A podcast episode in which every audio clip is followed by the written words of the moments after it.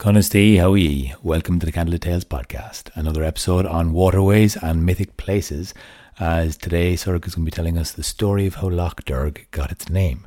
It's a lake on the shore of the Shannon, and this is one of the versions of one of the many stories, mostly about blood. If you haven't gone to patreon.com forward slash candlelit tales, pop on over there to show your support or sit back and enjoy this story. Hey, Sorka, tell us the story, will you?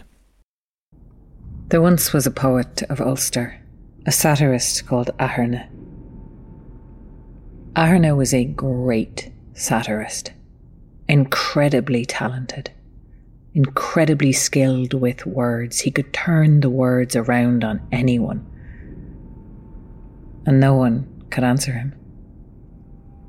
Even in his mother's womb, Aherne was a powerful satirist. She went into an alehouse once and felt the child inside her leap at the smell of ale. But the barman wouldn't serve a pregnant woman. And so the child inside the womb, who would be Aherne, the satirist, cried out and spoke so fierce a satire that the staves of all the barrels burst, and the inn was flooded with ale. And his mother managed to swallow three mouthfuls. When Aherne was born, and Aherne grew up, and Aherne's talent grew with him, he became famous, both for his talent and for his greed and for his stinginess.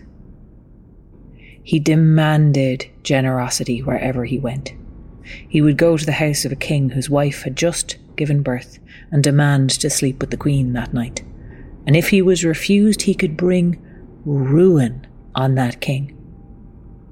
Sometimes with his own words alone, but other times he would go out into the world seeking grievances to bring back to Ulster, to Crochur MacNessa and the Cray of Rua, to give them cause to go to war over some petty slight, because he was a poet.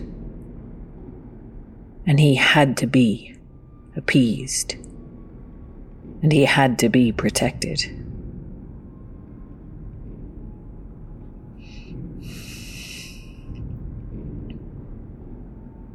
There were only three times when Aherne's greed met its match. There was the Leinster woman, Duanach, and she was so rich and so generous that no matter what outlandish thing he asked for, she gave it, with a smile without even knowing that she was involved in a game with Aherne, and even he was satisfied with her boundless generosity. There was his pupil, Amergin, who he had taught himself, and in whose house he stayed and was persuaded to stay for a whole year. Amergin was able to outdo Aherne at words and at wits and so escape his satire, and appease him with great food and feasts. The third time Ahurna's greed was thwarted by being fulfilled was when he went to visit the king with one eye. The one eyed king of Connacht, Ochi MacLuachta. Ochi was known as a good and a generous king but Arno was spoiling for a fight. Not a fight that he would fight, but a fight that the Rua would fight on his behalf. And so he was looking for a king to insult him. He was looking for a way to be thwarted.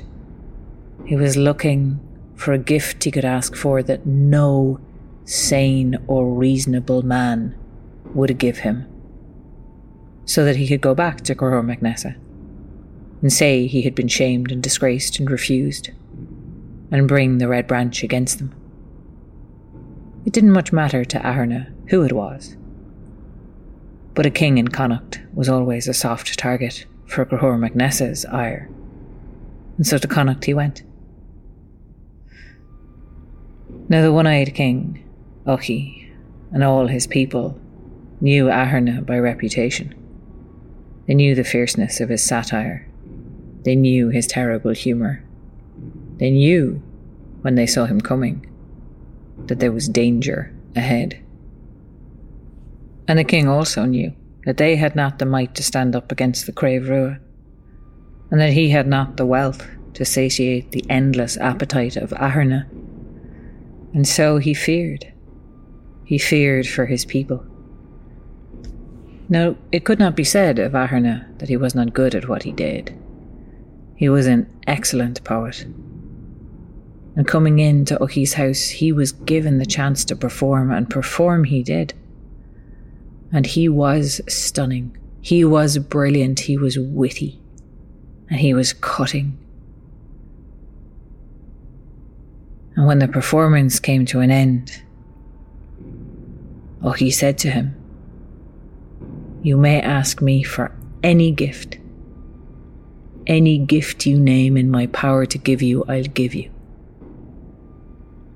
And Aherna looked the one eyed king in his one eye, and he said, I want you to put your eye into the palm of my hand.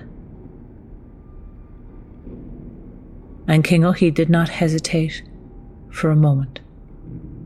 With his own finger, he plucked his one remaining eye out of his head and put it into the palm of the poet's hand.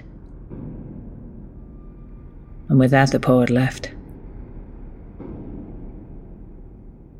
The king's servant brought him a basin of water to wash his eye socket with, gushing with blood as it was. And as he bathed his wound, the king would have wept if he'd eyes to weep, but he could not see the servant remarked to him how the water was turning red. And Uchi told him to pour that water out into the lake. So it was done. And Uchi knew he could not keep the kingship, not blind now as he was. And he had a servant lead him outside to the shore of the lake, the lake that was in his kingdom. And he stood and he let the cold breeze and the damp air blow against his face, against the heat of that fresh wound. Grieving for what he had lost and what Aherna the poet had taken from him. And he was standing there that King Uchi saw the water before him, turning red, stained with his own blood, his own generosity. And as he blinked back his surprise, he realized not only his eye, but both of his eyes were restored to him. The generosity of kings and he did not know who it was. What God, what spirit, what power had restored his sight to him? All he knew was that the greatest virtue of a king was generosity. For generosity given was always returned.